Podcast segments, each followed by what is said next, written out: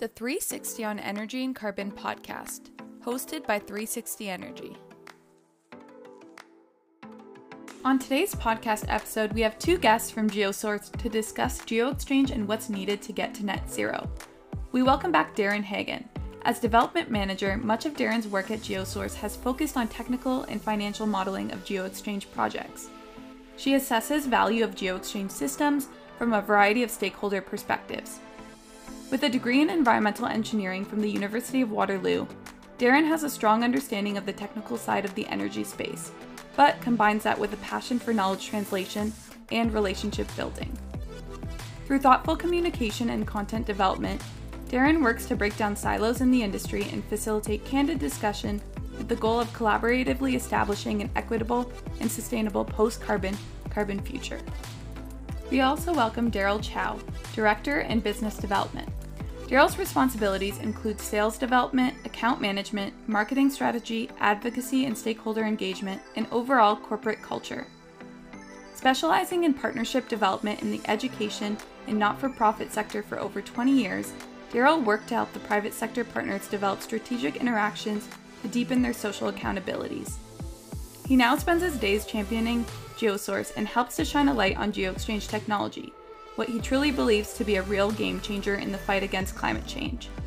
A relentless agent for change, Darryl is driven to make our future cities more sustainable and livable for now and future generations.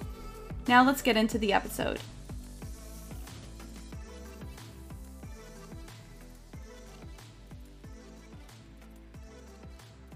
Welcome back, Dave, John, and Darynne from GeoSource. Thank you for joining us again today. Good to be here.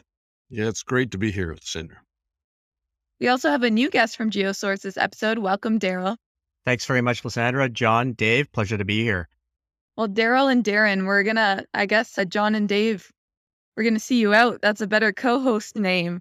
So, Darryl, welcome. Are you able to give us a bit of your career background and what you do at GeoSource? Absolutely, and thanks for asking. So, Prior to joining GeoSource two years ago, I spent much of my career specializing in developing corporate partnerships in the education and not for profit sector. In that capacity, I worked to help private sector partners develop strategic interactions to deepen their social accountabilities. So when I met Stan, the CEO of GeoSource, I realized that he he was the leading innovator in the GeoExchange space. And the company possessed the technology to really affect or drive system change as a small privately owned co- company. So the opportunity to be a champion for GeoSource came up and it was really an opportunity to shine a light on the technology, which I truly to believe to be a real game changer in the fight against climate change. So really that piqued my interest and that's how I found myself here today. In my current capacity as the director of business development, I have the opportunity to make our future cities more sustainable, more livable,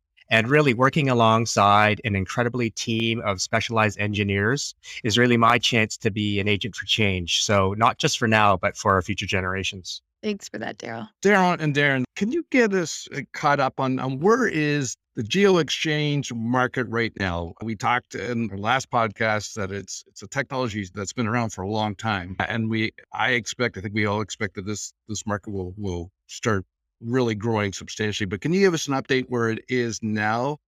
And how did it get to the point where we are now and, and going forward, if you could share what your vision is with that? Sure, certainly. Thanks, Dave.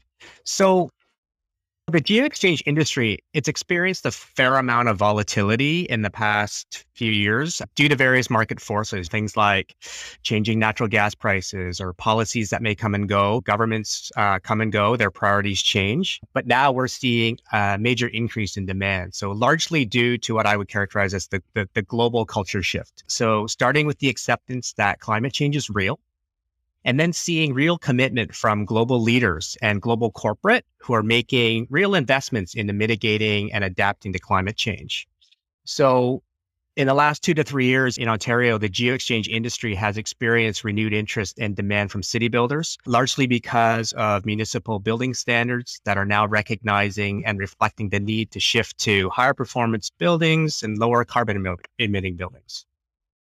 I think, uh, you know, a great example of this, you know, more locally to us in Toronto is the Toronto Green Standard. It's an example of, of one of the, the top notch zero carbon development standards that are being rolled out at a municipal level. And they're essentially step codes. I know that there's a similar one in Vancouver as well on the other side of the country. And I know that there's there's a number of them globally. But essentially every four or five years or so, the the, the standards roll over into a higher, more stringent standard requiring lower greenhouse gas emissions, lower energy use intensities, and thermal energy use intensities for new buildings. And so ultimately the the intent is to to slowly wean us down to to net zero um, by 2030 for new buildings and, and ultimately net zero for all buildings by 2050. And so we're seeing this put a lot of pressure on developers and, and a number of other building, you know, holders to explore low carbon solutions and ultimately commit to implementing and adopting low carbon solutions in their projects. It's interesting because it's intended to be a bit of a, a, slow wind up, I guess, but we're seeing a really, really strong shift right now as subject matter experts at GeoSource we're being asked to deliver a lot more informational education sessions, like your lunch and learns about the efficacy of, of GeoExchange as they're all kind of preparing. So we're seeing a, a big shift now, even before ultimately net zero is required. So there's a lot of education happening right now. A lot of our, our clients are interested in the technical, financial, commercial, legal considerations of these systems, how exactly they fit into the, the broader ecosystem. And so this has really indicated a strong shift in thinking just from understanding the need to moving towards how to implement the solution realistically. You know, I met Stan probably three years ago, and and I think uh, there's been some change that has occurred over that past period, which kind of reinforces that there's a lot of interest in what is perceived as an opportunity. Can you share with us the involvement of interest in your business and how that's changed and how that's manifest? I, I, think we can touch on that briefly. So what, what has happened, the, the quantum shift and the transition that we're moving through right now is the, the participation in a joint partnership with Oakville Enterprise Corporation, so OEC, and they're really serving as our uh, utility partner in this space as the you know, municipal utility provider. They have a hundred year uh, track record of customer service and client care. So we've chosen them as our partner to be the kind of the go to backstop for our utility system offering. Okay, my question to you is sort of doing a bit of future gazing. And it's a bit of a compound question. And it's what, and I'm not asking about GeoSource, asking about the sector, if you like, the geo exchange market. What kind of growth do you do you expect to see in this in the coming decades? And and the sort of compound part of it is, is there the the skill set out there that's going to be needed to support the growth that you're looking for? Absolutely. So based on our our own education and awareness initiatives what we're seeing is that these interactions are resulting in the implementation of what we would call first projects with developers so just really that that first line of commitment where they're going to be implementing geo uh, on, on, on a new development. So ultimately, this leads to a level of comfort with the technology as such that it's they, they've had a great experience. They understand how we work, how how our construction schedule works, how that economic benefits kind of work in their favor. And now it's actually being considered as the basis of design for all projects moving forward. I would say additionally, like the increasing nudges from municipalities. So certain things like the declaration of climate emergencies, actions in the form of net zero building standards, the increased pickup by mass media featuring stories on GeoExchange. All of that is kind of driving the interest and consideration to implement GeoExchange. So I guess the short answer is we're expecting to see exponential growth. Wow. That's that's good to hear for you. Yep.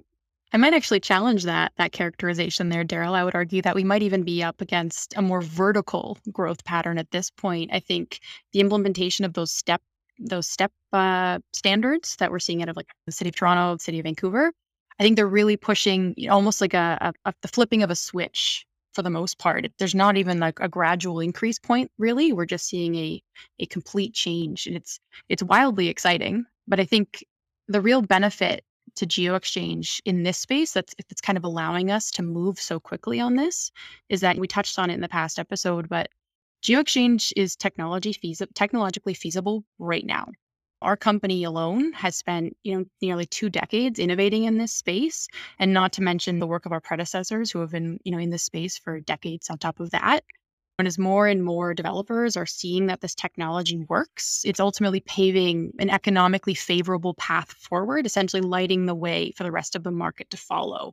So we're seeing, you know, massive, massive growth in the geo exchange space right now. And John, I really appreciate the compound part of this question because Uh, to be perfectly candid, we don't hear that question being asked very often. I think a lot of the time the focus is being put on how can we get people to implement geo? How can we convince them to do this? And given that we have such a short period of time to make this transition to net zero and, and reducing our carbon emissions, we really need to be thinking ahead, especially because just the sheer scale of this infrastructure, it's relatively time dependent. So by the time we have 10 or 15 clients committed to doing geo on their next project, we're going to need to mobilize our our our, our teams within a year. So it, it's there's a bit of a, a lag there, and so I think I, I think we're right now we're running the risk a little bit of getting caught without the the capacity to to construct these systems. We don't really have the time to wait for the demand for construction to be there, we have to think about what we're selling right now and, and start getting the market behind us and, and getting even beyond in the in the public sectors, a little bit more collaboration, some more cohesion to getting that capacity built up. Interesting answer. Thank you. Uh, Darynne, you just nailed actually the next question, and that is, what are the type of challenges that your industry is facing? I mean, it sounds with the massive growth, trying to keep up with it. I'm interested to hear if you could share what you see as your challenges. Yeah, I'm, I, if, if you don't mind, I'm just going to jump in. So the, the simple explanation, in my view, is it's it's scary to do something new. The biggest challenge is that GeoExchange is is different to a lot of developers. And it really does challenge the status quo that business as usual assurance that has de-risked projects for developers for so many years. I mean, this this is this is we're at a reflection point where we really do have to step out of our skin and and be courageous to try something new. Um, we're seeing this change fairly quickly that those proverbial dominoes are starting to fall for the early adopters. We want to just take a moment to to say thanks to the early adopters. They they were the ones to, to be courageous and take that first leap of faith on choosing to implement geoexchange. They've proven to their peers that the the solution it, it just works. So from our perspective from geosource perspective we're very lucky to be to be very busy at the moment. And we're no longer worried about the acceptance of GeoExchange as a technology, but rather we're now squarely focused on our readiness. We need to prepare to meet that market demand head on. Absolutely. And I would say right now our, our, core challenge really is to make sure that that our industry as well as those those tertiary stakeholders like think your building side mechanical engineers, municipal staff, architects, and, and really anybody that has a hand in city building for that matter. We really need to know how to optimally implement GeoExchange writ large, not just on a project by project basis, but more systemically. So in, in, general, I think we need to, to commit to ensuring that we have that capacity and, and expertise to bring GeoExchange to the masses because pretty soon I think we're going to have a, a, a sea of people ready to adopt it. So it's it's just a matter of following that up. And and I would argue that to some degree this is out of our hands and the our meaning the geo exchange industry. We're doing all that we can uh, collectively to inform stakeholders on the what, the why, the how of geo exchange, but we also need stakeholders like all levels of government, higher education and training centers, advocacy groups to really start asking better, more complex questions. It's not just a matter of, of what are the benefits of geo? How can we get it in the ground? Like it really needs to be about how can we start molding some of our existing systems to support this this wide scale change. And realistically, we only have so much time to make this transition, and, and we really can't afford to wait until everybody is on board to, to start thinking about how to functionally get it done. I am so curious. Sorry, I'm just curious. When you approach a stakeholder, what is their general opinion on GeoExchange? Do you find that they're educated about it? Do you find that a lot of them are very beginner or new to this type of technology? I would say it depends on the type of stakeholder that we're speaking to and also I would say regionally as well. If if we're talking to I think any any given stakeholder in the greater Toronto area, the greater Toronto and Hamilton area, most of them have heard of GeoExchange But I would say in more rural areas, more isolated areas, it's a little bit different. So there's there's a lot of challenges in terms of the level of, of expertise of any given stakeholder, but also where that stakeholder is, is located in the regional politics probably as well, probably play a play a large role. So anytime I think we collectively as a company or even myself individually are approaching a stakeholder, it's we kind of have to to really give it a think of okay, who are they? Where are they from? Trying to try to kind of guess where they're at. And then ultimately it's a matter of asking of okay, so what do you know and, and what do you need from us? And then taking the conversation from there because we have to meet them where they're at ultimately and, and that's kind of a bit of a challenge right now because there are so many people who are so well advanced in their understanding of this and then there's people who they hear geothermal and they're like really really hot water like the the technological understanding isn't even there at that point. So it's we're in this this mixed bag of a space i think that will continue to exist for the coming years and i think it'll probably be three four five years maybe before we can kind of count on anybody that we talk to having a solid understanding of this. I, I think this is a common problem that we all face that are in the uh, energy industry is that most uh, consumers do not fully appreciate or accept or understand energy, energy usage, energy truly costs. And they, because it's been so cheap in the past, they've just taken it for granted. So now there's, there's the mass requirement of educating a variety of people from developers to consumers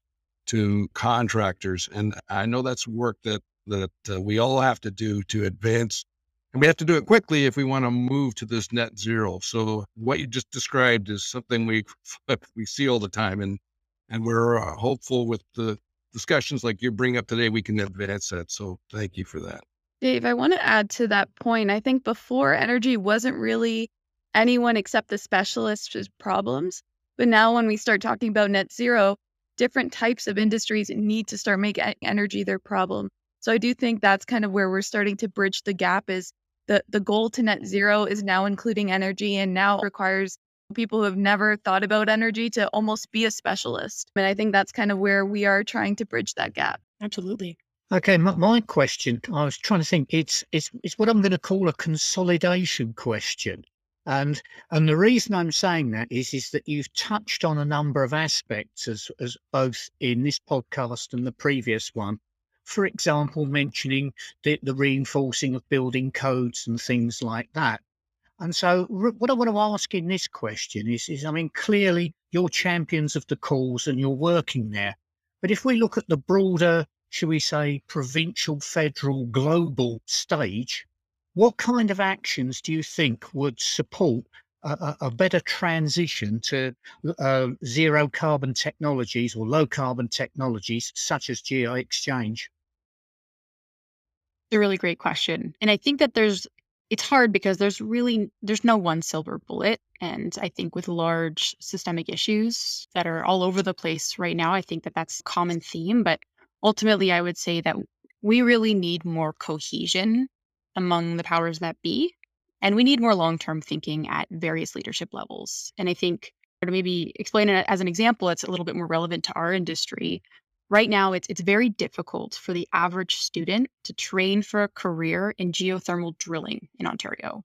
So I think on an engineering perspective on that technical side it's relatively easy. There's a number of civil, electrical, mechanical engineering programs that you can kind of kick off to to learn about how to design these systems.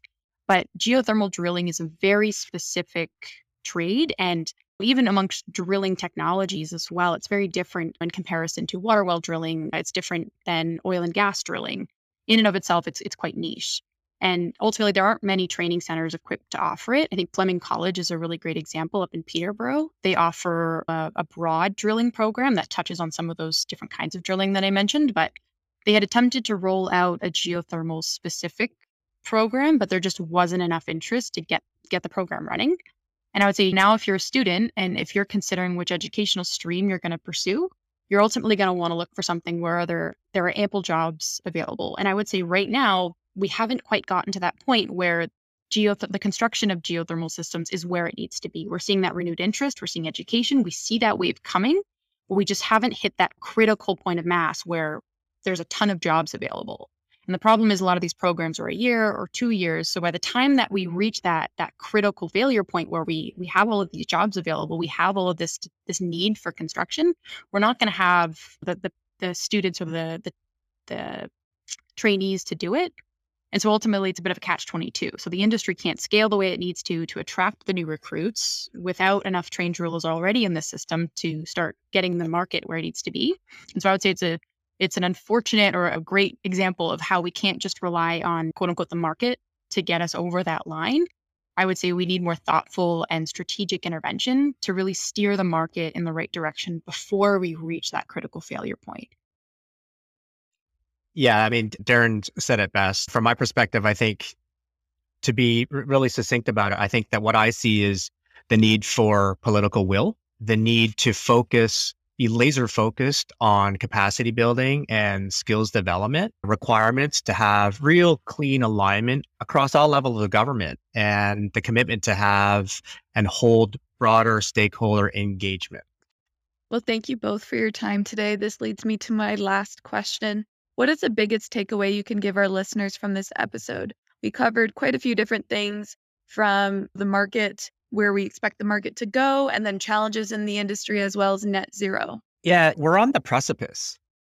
Climate change is is very real. At the time of recording today, you know, COP26 is wrapping up, and we're constantly being reminded that it's critical for us to take the necessary steps to change that status quo. If, if I wanted to, to leave the listeners with something, be open to change, educate yourself, educate your teams, and talk to the specialists. You know, think, have courage, step out of your skin, have that courage, trust the science. And don't be afraid to ask the hard questions about how and, and really why things need to be different. We want to see people who have the confidence to act. And this is a collective effort. Like this is all a really big part of how our energy transition will happen.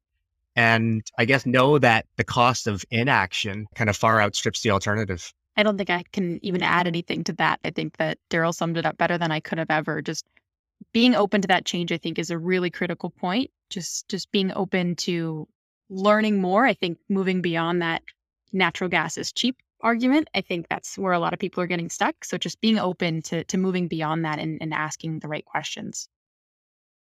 Yeah, and Darryl, you mentioned asking those big questions, but I think even the the beginner questions are often where people are stuck on and don't want to seem like they have no clue about something, so they just would never ask questions in general. I think what my biggest takeaway from both of these episodes with GeoSource is asking questions in general will get you a long way, especially with this new technology.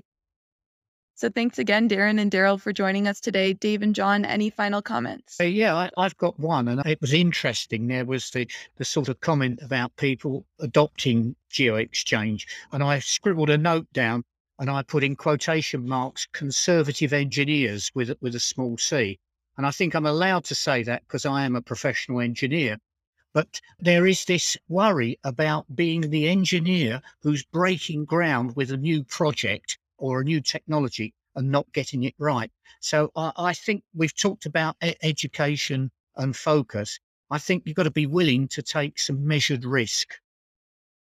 My takeaway is that this is the way of the future and the only way that customers, government, other people will to be better educated, but to understand the pricing signals that drive that this is the way to go and that we need very quickly to increase capacity because that's a problem almost in every sector that there isn't the the skill set of the labor force. Coming back to the net zero emissions, th- this is something that has to be done. So I I think uh, the message to government, which I think Darryl had mentioned, we, we need to make sure that they fully comprehend that there's a big part that they need to play to actually help uh, facilitate and set policy to make this stuff happen and not stay stuck in the way that we've done things in the past, because that typically is what happens. And I think in North America, I don't think we have a lot of skill set and knowledge in the uh, energy industry in the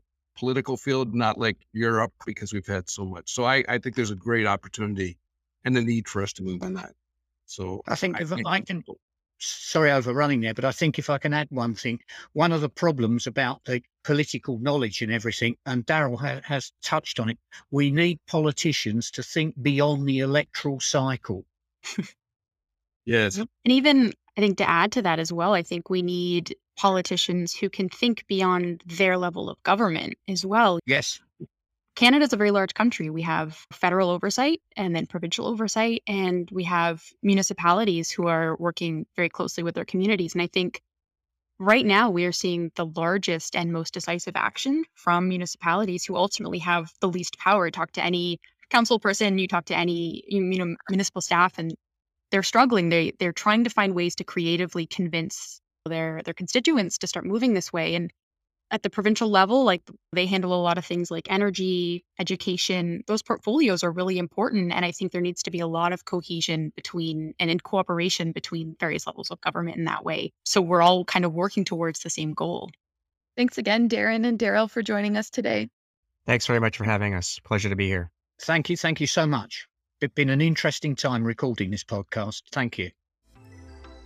That's all for today's episode of the 360 on Energy and Carbon podcast. Thanks for listening. Make sure to check us out on our website at 360energy.net and follow us on LinkedIn at 360 Energy Inc. Tune into our podcast on Apple Music and Spotify by searching the 360 on Energy and Carbon. You can watch the video recording and subscribe on YouTube at 360 Energy Inc. See you next week.